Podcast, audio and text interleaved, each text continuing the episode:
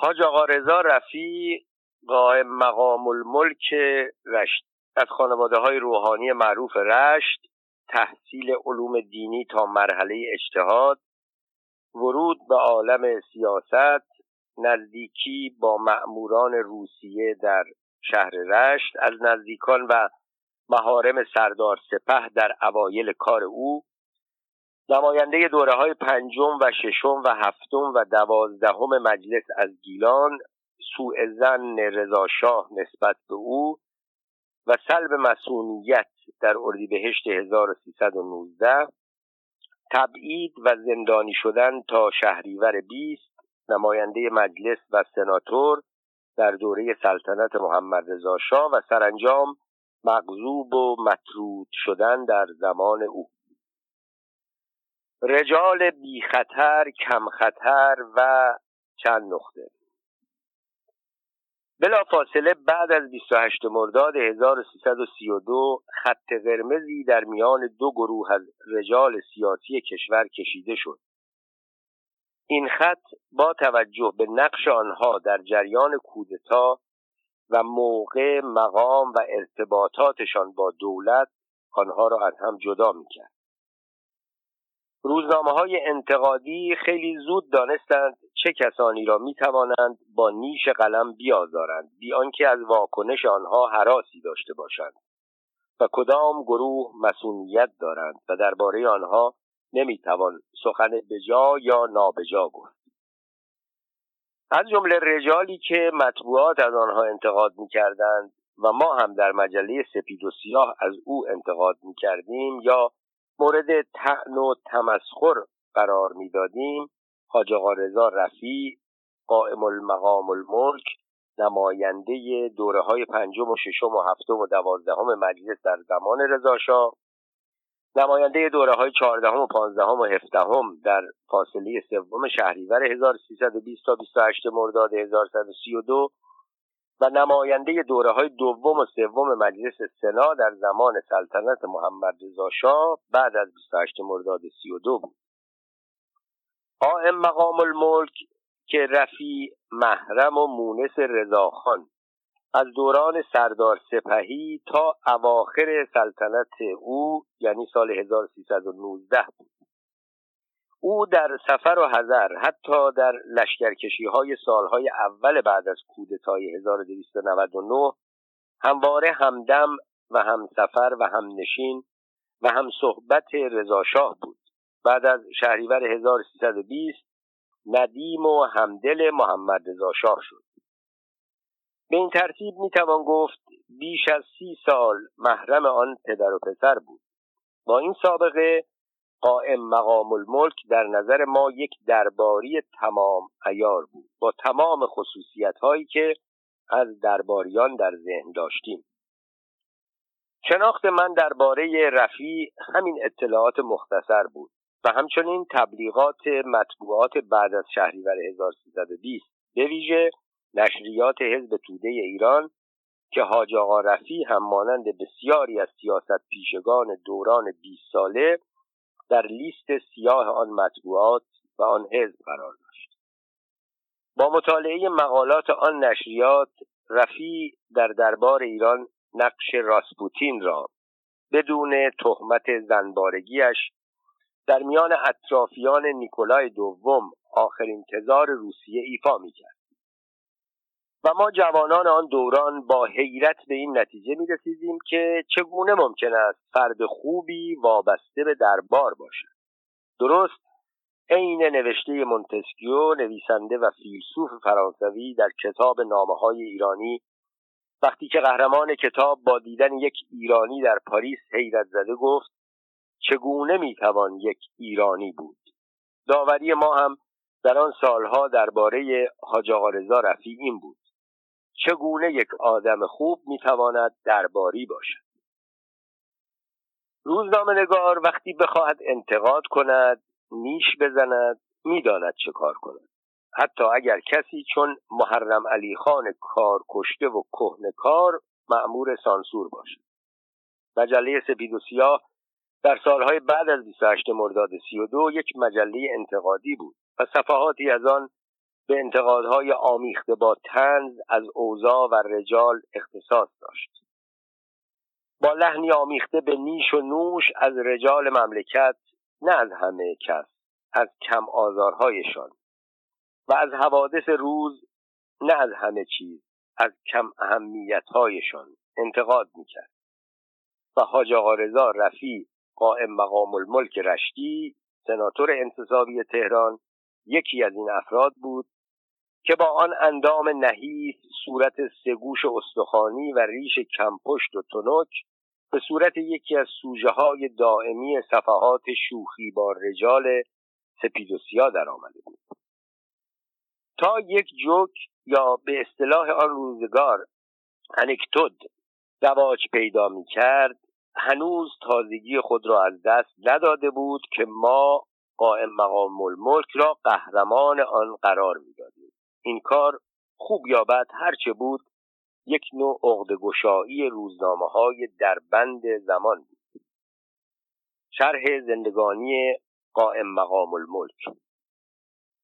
حاج آقا رضا رفی معروف به قائم مقام الملک از خانواده های روحانی سرشناس رشت بود.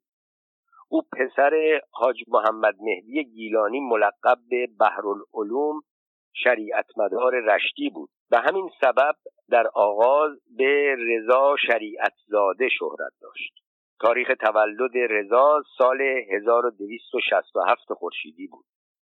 در آغاز به راه پدر رفت و به تحصیل علوم دینی پرداخت و تا درجه اجتهاد در این رشته پیش رفت. در آن سالها رشت در تصرف روزهای تزاری بود. رضا استعداد زیادی در آموختن زبان داشت. او علاوه بر رشتی که زبان مادریش بود فارسی که زبان وطنش بود و عربی که زبان تحصیلیش بود روسی را هم که زبان اشغالگران سرزمینش بود فرا گرفت. به خاطر زباندانی واسطه بین مقامات روسیه تزاری از یک سو و مالکان و رؤسای ادارات و تجار گیلان از سوی دیگر شد. به طوری که پس از مدتی روزها او را به عنوان وابسته اقتصادی افتخاری سفارت دولت بهیه روسیه تزاری انتخاب کرد. همین وضع سبب شد که حاج رضا رفی به سیاست علاقمند شد. کسوت روحانی را از تن بدر کرد تا لباس سیاست بپوشد. با آنکه بعد از انقلاب بلشویکی اکتبر 1917 لقبی را که روزهای تزاری به او داده بودند روزهای شوروی از وی گرفتند معهازا چون با فوت و فن سیاست آشنایی پیدا کرده بود بعد از کودتای سوم هوت اسفند 1299 خود را به رضاخان سردار سپه نزدیک کرد. او چون مردی با سواد خوش بیان و خوش محضر بود و قصه ها خاطره ها روایت های مذهبی و ملی شعر و نصر فراوان در چنته داشت. ضمنا به خاطر داشتن ثروت خانوادگی بینیاز و دارای مناعت تعب بود خیلی زود در حلقه نزدیکان سردار سپه راه پیدا کرد. به طوری که رضاخان از زمانی که وزیر جنگ و فرمانده کل قوا شد تا بعدها که به سلطنت رسید هر زمان قصد می کرد به سفر برود اهم از اینکه این سفر برای گردش برای سرکشی به قشون یا ارتش در ایالات یا برای جنگ های داخلی بود و یا علت دیگری داشت همراه با نزدیکترین امیران ارتش و سران کشوری قائم مقام الملک را هم با خود می برد. رضا خان در ایام فراغت از وی می‌خواست برایش قصه ها و روایت ها و خاطره از دوران معاصر و تاریخ گذشته تعریف کند. رفی که به تدریج با روحیه رضاخان میرپنج آشنا شده بود کارش را فقط به سرگرم کردن او محدود نمی‌کرد. در مواردی که سردار سپه دچار مشکلات می‌شد حتی در مواردی مانند محاصره میان سواران چندین هزار نفری سمیتخو در شهر سلماس آذربایجان. خطر مرگ حتمی سردار سپه و اطرافیانش را تهدید می کرد با گفتن داستانهایی از اینجا و آنجا و از زندگانی مردان بزرگ و مشکلاتشان یا قصه هایی از کتاب فرج بعد از شدت او را به زندگی امیدوار میساخت. با این راه و روش رفی چنان دل سردار سپه را به دست آورده بود که وقتی امیران نظامی درجه اول سپاه دچار مشکل و محضور می شدند به قائم المقام الملک پناه می بردند و او را واسطه کار خود قرار می دادند. از سوی دیگر رضاخان آنقدر به این روحانی سیاست مدار شده علاقمند شده بود که به عنوان نشان دادن علاقه و نزدیکیش با او اغلب با رفی در حضور جمع به زبان گیلکی صحبت می‌کرد یا سر به سرش میگذاشت. قائم مقام الملک بعد از رواج کلاه پهلوی و لباس متحد و شکل در این تغییر پیش قدم شد و حتی زودتر از دیگران کلاه شاپو بر سر گذاشت و کراوات زد. او به دستور رضاخان در دوره های پنج، شش، هفت و دوازده از گیلان روانه مجلس شورای ملی شد. ولی تقرب او به رضاشاه تا پایان سلطنت پهلوی اول دوام نیافت. سرانجام نوبت او هم فرا رسید که مغضوب واقع شود. در نتیجه در سال 1319 زمانی که به عنوان نماینده دوره دوازدهم روانه مجلس شده بود در 22 اردیبهشت 1319 به دستور رضاشاه که در اثر گزارشهایی نسبت به او مشکوک شده بود از او سلب مسئولیت شد. چند ماهی به زندان افتاد. چند ماهی هم تبعید شد. تا شهریور 1320 پیش آمد و او همچون دیگر زندانیان سیاسی از زندان رهایی یافت و بعد هم از اتهاماتی که بر او وارد شده بود تبرئه گردید تا بتواند در دوره چهارده به نمایندگی مجلس انتخاب شود.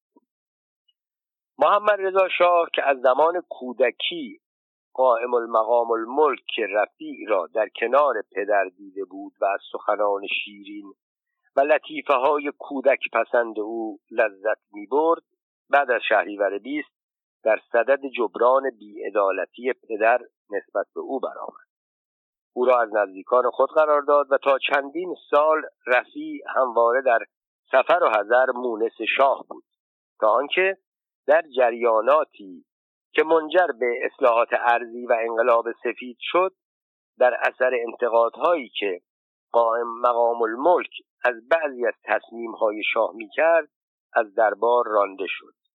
به مجلس سنا هم راهش ندادند قائم مقام الملک رفی و چای سنخت نشان. چند سال از 28 مرداد 1132 میگذشت. همه چیز می‌رفت تا در قالب و چارچوب تازه جا بگیرد. یکی از این تحولات عرضه چای به روش جدید بود.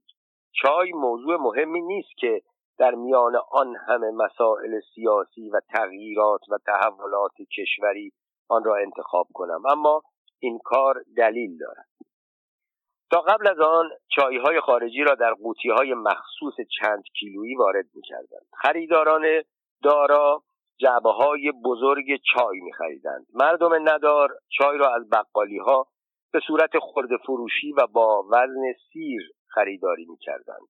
هر سیر هفتاد و پنج گرم در آن زمان که هنوز سوپرمارکت در کشور ما رواج پیدا نکرده بود کار فروش چای به وسیله بقال ها انجام می‌ آن هم با وسایل ابتدایی چای را با گیروانکه در ترازو میریختند بعد به داخل کاغذهای روزنامه کهنه و کثیف که به صورت قیف در میآوردند سرازیر می‌کردند ته قیف کاغذی را پیچ می‌دادند دهانه گشاد کاغذ را تا می‌کردند به خریدار می‌دادند.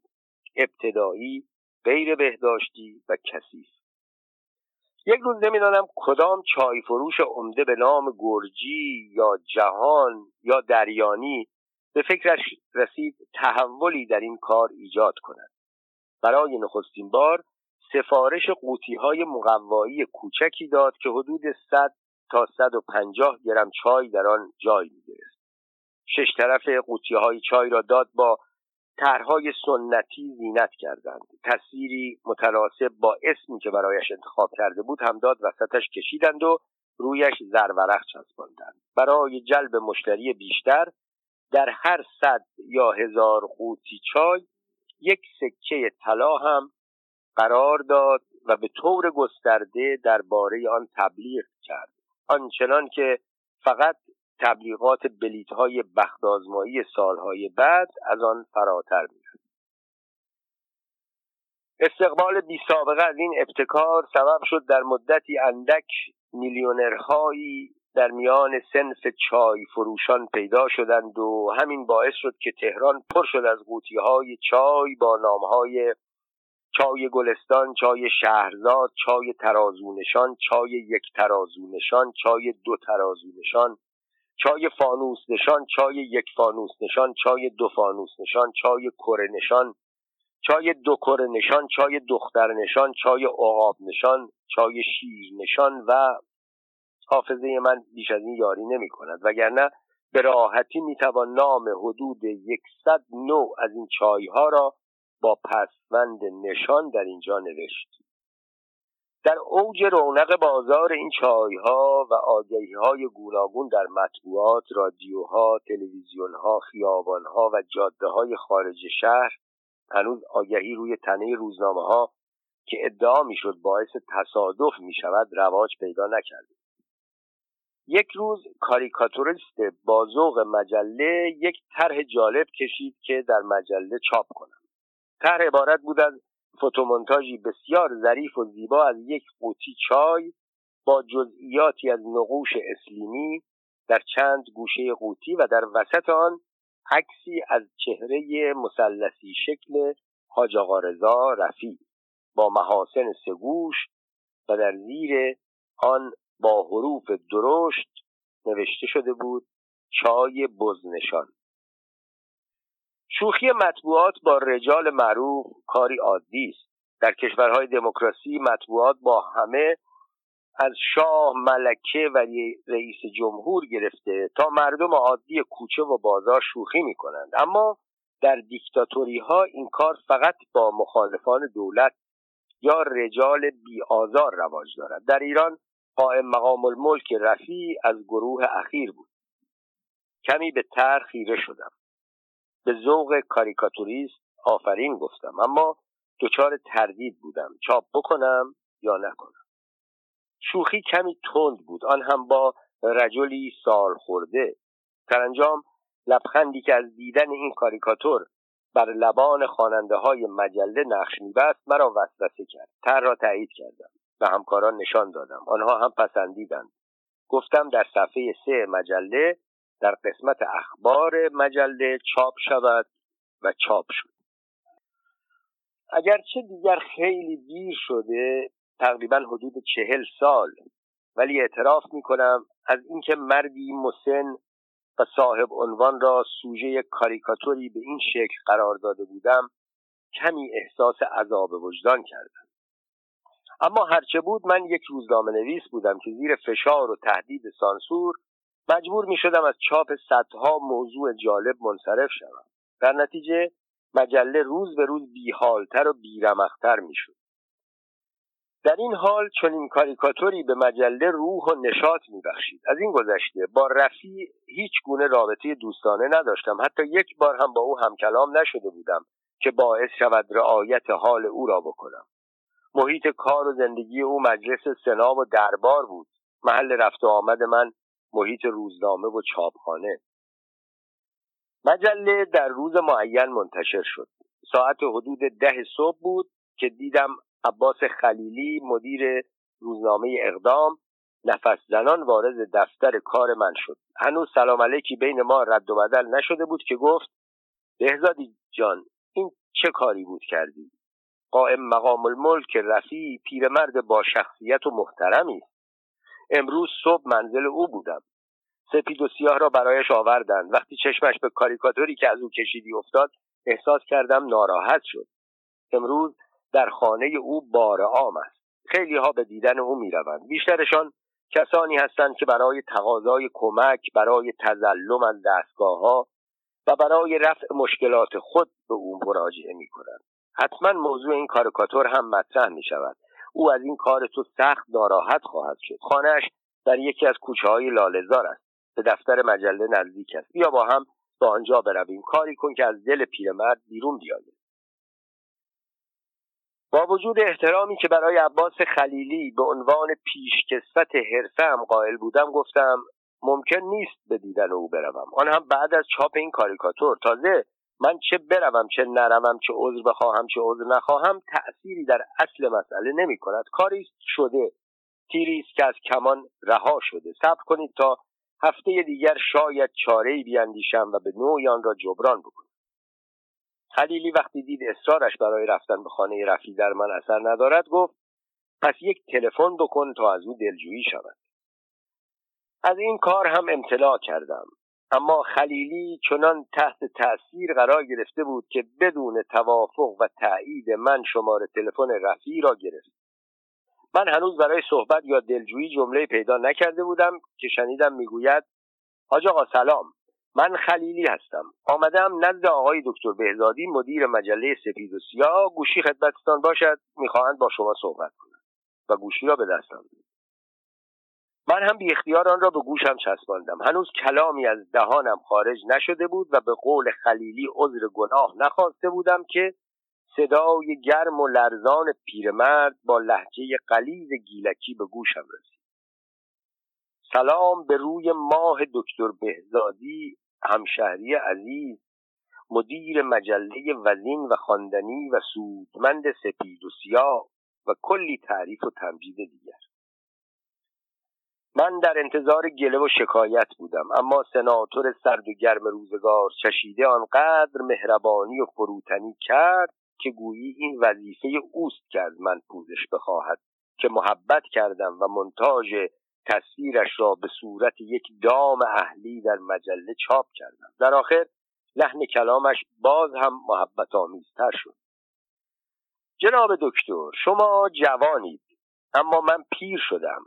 زیر و بم دنیا را زیاد دیدم. فوشها خوردم ناسزاها شنیدم زندانها رفتم تبعیدها شدم. باور کنید راست می‌گویم.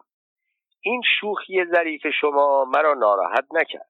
حتی تصمیم داشتم تلفن کنم و به ذوق شما و همکارانتان آفرین بگویم. اگر هم تأثری بود شنیدن صدای گرم و مهربان شما آن را از خاطرم برد. از قول من به پدر گرامیتان جناب غلام حسین خان فخام بهزادی سلام گرم مرا برسانید. من و پدرت و سرتیب سفاری از دوستان قدیمی بودیم. خداوند یار و نگهبانت باشد. یا جوان گاهی به من پیرمرد سر بزن. به امید دیدار خداوند یار و نگهدارت باشد. مکالمه تمام شد. گوشی را گذاشتم. خلیلی پرسید خب چه شد؟ مانند مرد شکست خورده ای گفتم قائم مقام الملک از من عذرخواهی کرد. خلیلی از سخن من به هیجان آمد. او هر وقت به هیجان می آمد ته لحجه عربیش که یادگار اقامت دوران کودکی و تحصیلش در عراق بود آشکارتر می‌شد. با همان لحجه گفت نگفتم قائم مقام الملک مرد خوبی است. تو را به خدا دیگر پیرمرد را نرنجان. او مثل سایر رجال ما نیست. کارش خدمت به مردم محروم و تیر روز است. از صبح تا شب به این اداره و آن اداره می رود تا برای مردم ستم کشیده کار انجام دهد. اواخر دهه سی بود. من سخت سرگرم کار روزنامه نگاری بودم. با هزاران امید برای آینده. وقت نداشتم تحقیق کنم. قائم مقام الملک رفی واقعا مرد خدمتگزار و یار و یاور مردم درمانده است یا چون سناتورهای دیگر در اندیشه حفظ مقام و گردآوری مال و منال. دهه سی به پایان رسید. دهه چهل آمد و رفت. قائم مقام الملک رفی هم در آن دهه رفت. دهه پنجاه تحول عظیمی با خود آورد و آن انقلاب عظیم و تحولات ناشی از آن بود. دهه شست هم با جنگ خونین و تحمیلی عراق به پایان رسید. چه کسی در آن حال و احوال مردی به نام رضا رفی را به خاطر می آورد در نیمه سال 1367 بعد از گذشت آن همه ماه و سال یک ماجرا سبب شد به یاد حاج آقا رضا رفی قائم مقام الملک بیفتم. جریان از این قرار بود. بعد از انتشار قسمت اول کتاب شبه خاطرات عدهای از دوستان ایام گذشته که گذر زمان باعث فراموشی نام من از خاطرشان شده بود به یاد آوردند که هنوز زنده هستم. که از وطن مهاجرت نکردم و هنوز می‌توانم قلم در دست بگیرم. عدهای هم پس از خواندن کتاب با من آشنایی پیدا کردند. اظهار محبت ها تلفن ها نامه ها و دیدارها شروع شد از ارتباط مجدد با دوستان قدیمی و ایجاد دوستی با آشنایان تازه خوشحال شدم. احساس می کردم سخن دلنشین سعدی پس از 800 سال هنوز لطف خود را حفظ کردم. دیدار یار غائب دانی چه لطف دارد چون ابر در بیابان بر تشنه ای ببارد. از جمله یاران غائب که بعد از هجده سال پدیدار شدند و با ظهور خود شادمانم کردند احمد نفیسی شهردار پیشین تهران بود. جای آن دارد که درباره نفیسی فصلی جداگانه بنویسم. با چند صد نمی‌توان از عهده شرح کارها و ماجراهای زندگی او برآمد. اما اینجا سخن از قائم مقام الملک در میان است. ناچار از نفیسی به صورتی گذرا یاد می‌کنم. وقتی مرا دید گفت تو ایران بودی؟ من نمی‌دانستم. و من در پاسخ گفتم تو هم ایران بودی من نمی‌دانستم. دو دوست قدیمی مدت هجده سال در فاصله چند کیلومتری یکدیگر در یک شهر زندگی می کردند و از حال هم خبر نداشتند. عجیب نیست؟ پاسخ را بخواهید می‌گویم نه. این اقتضای زمانه ماست. احمد نفیزی شهردار پیشین تهران مردی ادیب فاضل نویسنده و شاعر بود. از اینها گذشته سیاست پیشهای با صداقت با سراحت با شهامت پرکار و درستکار بود. قدرت داشت بی آنکه ستمگر و مردم آزار باشد. در رکگویی شاه و خادم نمیشناخت. در زمان حوادث خونین 15 خرداد 1142 شهردار تهران بود. روزی شاه او را خواست تا درباره خسارتهایی که در اثر حوادث آن روزها به شهر وارد شده بود سوال کند. پرسید نفیسی؟ شنیدم دشمنان خسارت فراوانی به شهر وارد کردند. احمد نفیسی پاسخ داد بله قربان ولی نه به آن اندازه که دوستان به شهر لطمه زدند شاه قیافه پرسشگرانه به خود گرفت. نفیسی پرسش بی کلام شاه را با این سخنان پاسخ گفت. اگر حضرت قدم رنجه کنند به تماشای خیابانهای شهر بروند ملاحظه خواهند فرمود که تانکهای سنگین چه خسارتهایی به آسفالتهای شهر وارد کردند. گلوله های مسلسل های سنگین و سبک هم چه اثرهایی در بناها به جای گذاشتند. شاه ظاهرا پاسخی نداد اما این سراحت را در خاطرش به پرونده های احمد نفیسی اضافه کرد.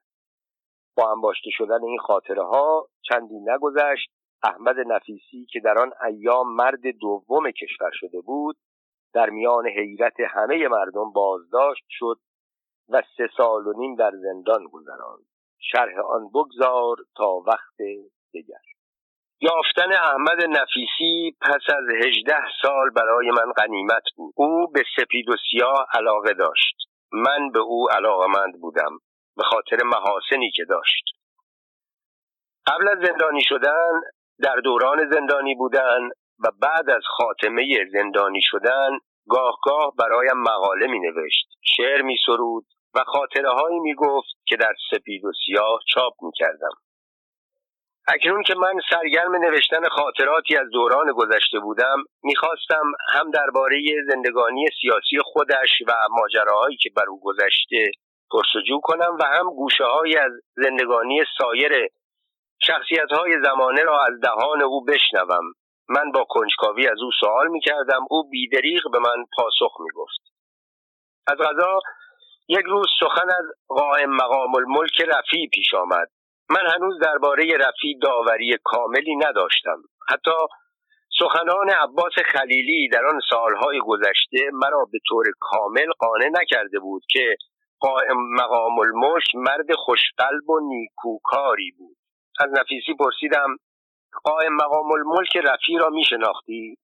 پاسخ داد خیلی خوب و بسیار هم خوب. رشته سخن به درازا کشید. شرح مفصلی درباره او بیان کرد. با آنکه می‌دانستم نفیسی سرگرم نوشتن خاطرات سیاسی خودش است چنان تحت تأثیر سخنان او قرار گرفتم که نتوانستم امانت داری کنم. آنچه از این پس می‌خوانید قسمتی از سخنان اوست.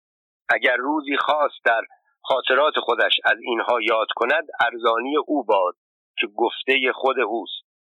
فقط فداکاری کردم و از میان گفته های مفصل و شیرین او تنها یک قسمت کوتاه را که مرا تحت تاثیر قرار داد می نویسم احمد نفیسی چنین گفت.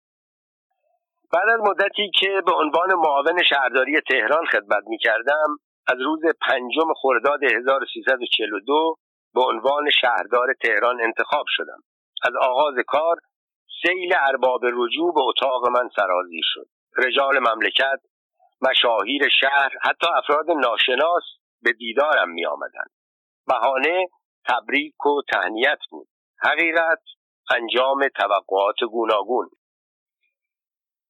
یکی می‌خواست خیابان مقابل خانهش پهن شود. دیگری می‌گفت شایع شده قصد دارید خیابان جلوی خانه و باغ مرا وسیع کنید.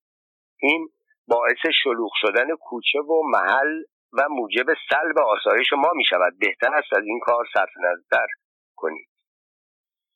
یکی می‌خواست تیرهای چراغهای کوچه را طوری تنظیم کنم که درست بالای در خانه او نصب شود. دیگری برعکس مایل بود جلو خانهاش چراغ وصل نشود تا مردم متوجه رفت و آمدهای خانهاش نشود یکی می‌خواست شهرداری خانهاش را در تر قرار دهد و بخرد. البته به قیمت خوب. دیگری مایل بود شهرداری خانهاش را که از مدتها در تر بود و قرار بود بخرد از تر خارج کند و خریداری نکند. یکی می‌خواست کوچهش آسفالت شود دیگری سنگ فرش های چارگوش قدیمی را ترجیح می‌داد. از این توصیه ها هر روز می‌شد. ده ها و صدها و همه به خاطر منافع شخصی. از جمله کسانی که در آن روزها برای توصیه به من مراجعه کردند یکی هم حاج آقا رضا رفی قائم مقام الملک سناتور انتصابی تهران بود. همین فردی که درباره خصوصیاتش از من می‌پرسید. اما وضع او با دیگران تفاوت داشت. آنها همه برای کارهای شخصی و منافع خصوصی به من مراجعه می کردند اما این شخص همیشه دنبال کار مردم و در صدد رفع مشکلات دیگران بود. گاهی که می‌دید من عازم سرکشی به نقاط مختلف شهر هستم سوار اتومبیل من می‌شد و از من می‌خواست کمی راهم را دور کنم. مرا به جنوب شهر می‌برد. داخل یک کوچه تنگ و کثیف می‌شد و می‌گفت ببین این کوچه در تمام ماهای زمستان پر از گل و لای است. پای پیرزنها و پیرمردها تا زانو در گل می رود. گاهی زخم می شود گاهی هم می شکند.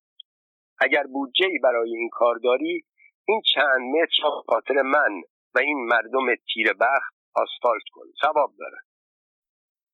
من میپذیرفتم و می‌گفتم یکی از برنامه های اساسی من آسفالت کوچه و خیابان های جنوب شهر است و این کار را هم کردیم روزی دیگر مرا به محله در حومه شهر می برد. نگاه کن این محله پرجمعیت با این همه بچه و بزرگ آب آشامیدنی ندارد مردم از فاضلابی که از اینجا میگذرد استفاده می کنند همه بیمار و رنجورند اگر توانستی کار لوله کشی اینجا را جلو بیاندازی به اینها خدمت کرده ای.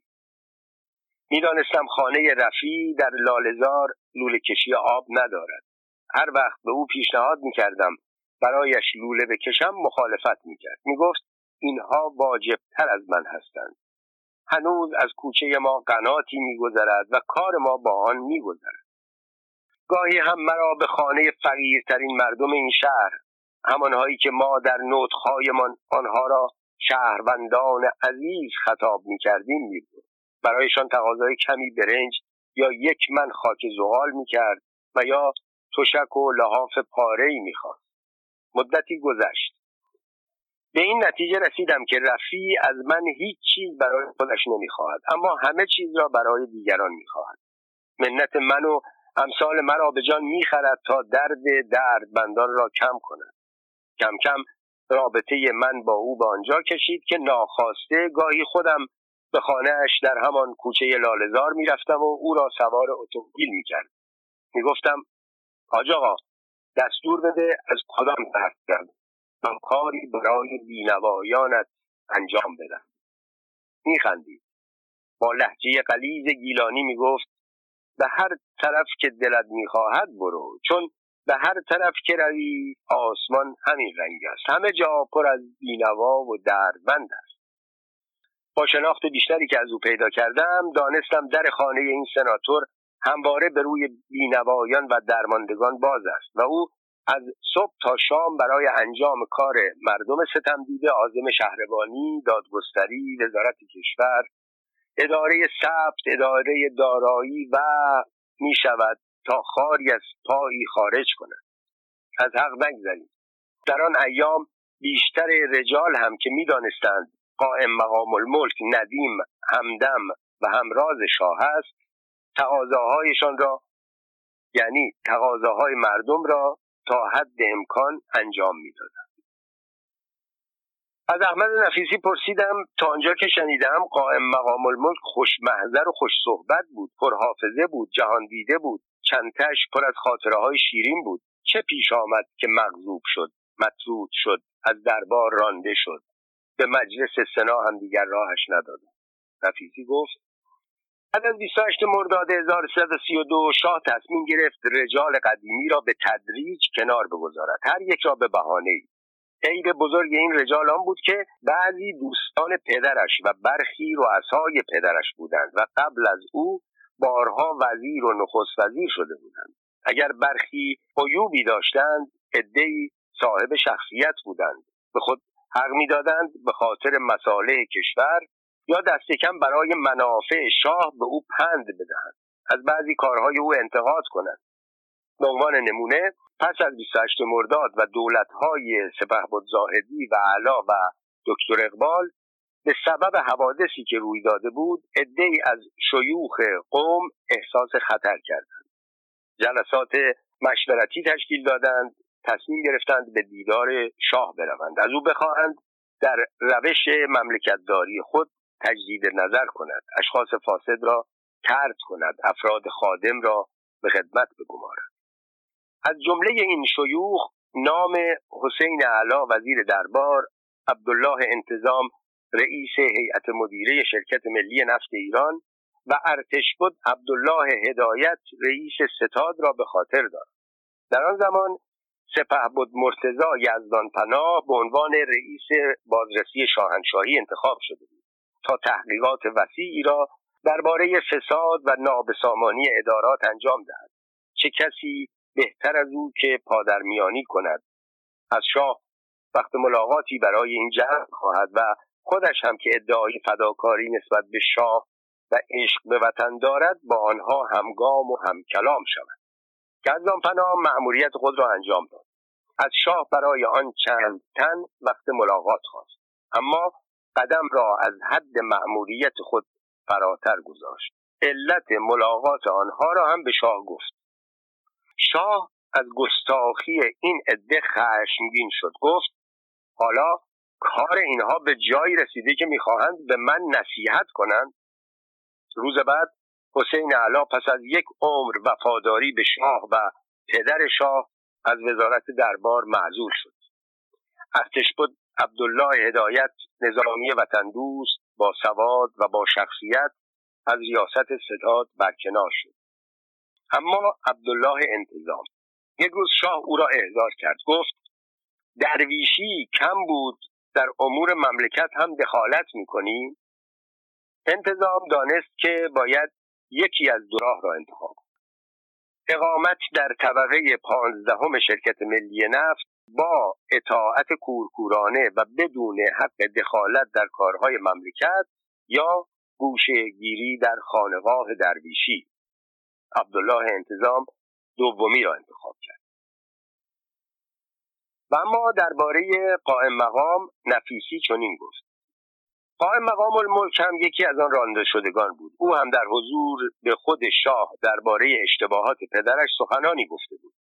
هم درباره بعضی از کارهای خود او انتقادهایی کرده بود که شاه را خوش نیامده بود. او را از خود رانده بود. وقتی دیدم همه او را ترک کردند من برخلاف آنها رفتار کردم. بیشتر از گذشته به دیدارش می‌رفتم. اما هر بار که به خانهاش می‌رفتم می‌گفت پسر جان به خانه من نیا. من مغضوب شدم من مطرود شدم ارتباط تو با من برایت گران تمام خواهد شد. من به همه تقاضاهای او گوش می کردم جز این یکی چی؟ چندی گذشت؟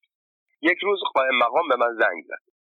فردا جشن درختکاری است. می‌دانم قرار است خیلی مختصر برگزار شود و فقط عده کمی دعوت دارند. اما من می‌خواهم هر طور هست مرا به این مراسم دعوت کنید.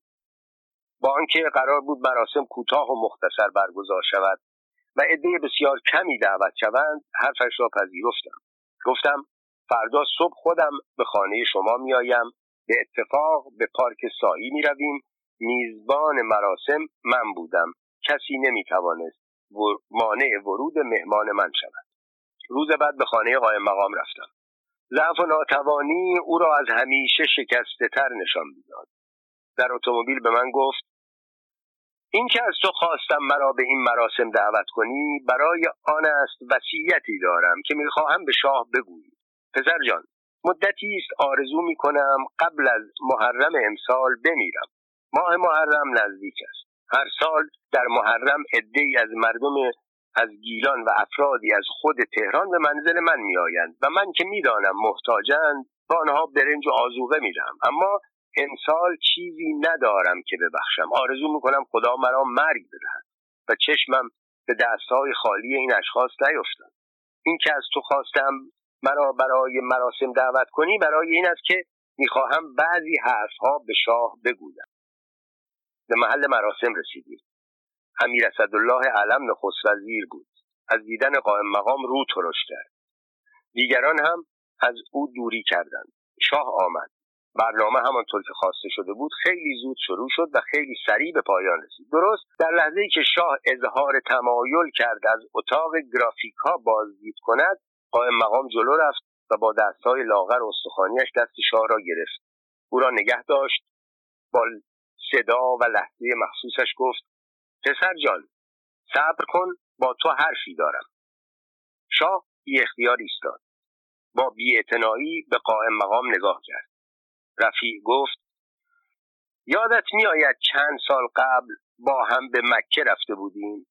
وقتی عده ای را دیدی که زیر ناودان طلا جمع شدهاند از من پرسیدی اینها چرا اینجا ایستادند من به تو گفتم مردم نیت می کنند از خداوند می‌خواهند آرزویشان را برآورده سازند. اگر نیتشان پاک باشد خداوند نیت آنها را قبول می کند به تو گفتم تو هم نیت کن که به مردم خدمت بکنی. تو زیر لب سخنانی گفتی اما اکنون می‌بینم همه چیز را فراموش کردی. یک مشت افراد بی شخصیت را به جان و مال مردم مسلط کردی آنها با پرونده سازی برای مخالفان زندگی آنان را به خطر میاندازند. اموال مالکان را می‌گیرند. خب بگیرند. دیگر چرا به آنها فوش می‌دهند؟ من خودم یک مالک هستم. در سال فقط صد قوطی برنج بهره مالکانه داشتم. قوطی واحد بهره مالکانه برنج و حدود چهارده و نیم کیلوگرم دویست قوطی دیگر هم با قرض و قوله تهیه می‌کردم. مقداری هم خودت می‌دادی. همه را به محتاجان می‌دادم. اینها را خودت هم خوب میدانی. اما حالا به خودم حق می‌دهم به تو بگویم این طرز مملکت داری نیست. من از عاقبت کار تو بیمناکم. امروز فقط برای این به اینجا آمدم که این حرفها را به تو بزنم. از خداوند آرزو می کنم که سال آخرین سال زندگانیم باشد. و قبل از محرم روحم از تن ناتوان و بی مصرفم خارج شود تا شرمنده کسانی که با هزار امید به من مراجعه می کنند نشوم. سخنان قائم مقام تمام شد. شاه با خشم دستش را از پنجه لاغر و استخوانی او بیرون کشید. نگاهی از روی تحقیر به او کرد گفت قائم مقام تو پیر خرفت شده ای نفیسی ساکت شد.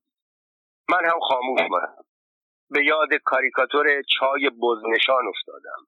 کاش کاریکاتورویست آن را نمی‌کشید و کاش من آن را چاپ نمی‌کردم تا مردی را که خیلی دیر فهمیدم مرد نیکوکار و خوشقلبی بود نمی آزردم تفسیسی به سخنانش ادامه داد قائم مقام از جوانی دارای این خلق و خوب بود. در آن ایام در رشت با کنسول روس و ماموران تزاری رابطه نزدیک داشت و همین علت هم میانه یا آزادی خواهان رشت با او خوب نبود.